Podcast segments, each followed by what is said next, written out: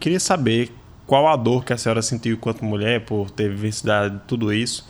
E 30 anos depois, Nena Martins, o que essa situação trouxe e como ela superou essa situação como mulher? Olha, eu, eu vou falar uma coisa, eu acredito, João, que a gente nunca supera, sabe?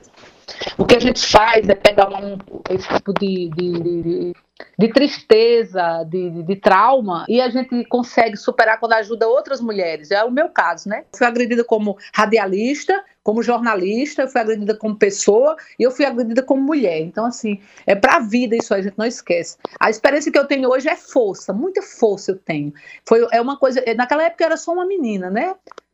30 anos atrás, e eu, eu eu, a partir dali eu comecei a me fortalecer cada vez mais para enfrentar a vida e o mundo. Então, assédio, importunação, violência psicológica, violência física, a gente enfrenta isso praticamente todos os dias quando é destratado pelas, pelas, pelos machistas, né, pelo machismo né, por esse tipo de comportamento. Então, aquilo ali, para mim, é, é, superei, olha, não sei, hoje eu acho, eu acho que não. Hoje, quando eu acordei, foi a notícia que me veio, né? Quando alguém, uma jornalista muito conceituada no João Pessoa, na Paraíba, me abordou, Nena, aconteceu isso, com você, e, gente, ali eu parei, eu vou falar sobre isso novamente, porque assim, dos meus depoimentos, das minhas palestras, no, na, nas políticas públicas que a gente leva para as mulheres, eu realizo evento, eventos diariamente para as mulheres na Secretaria da Mulher, mas eu evito esse assunto que é tão dolorido para mim e para tantas mulheres, que eu acabo levando mais o empoderamento, né?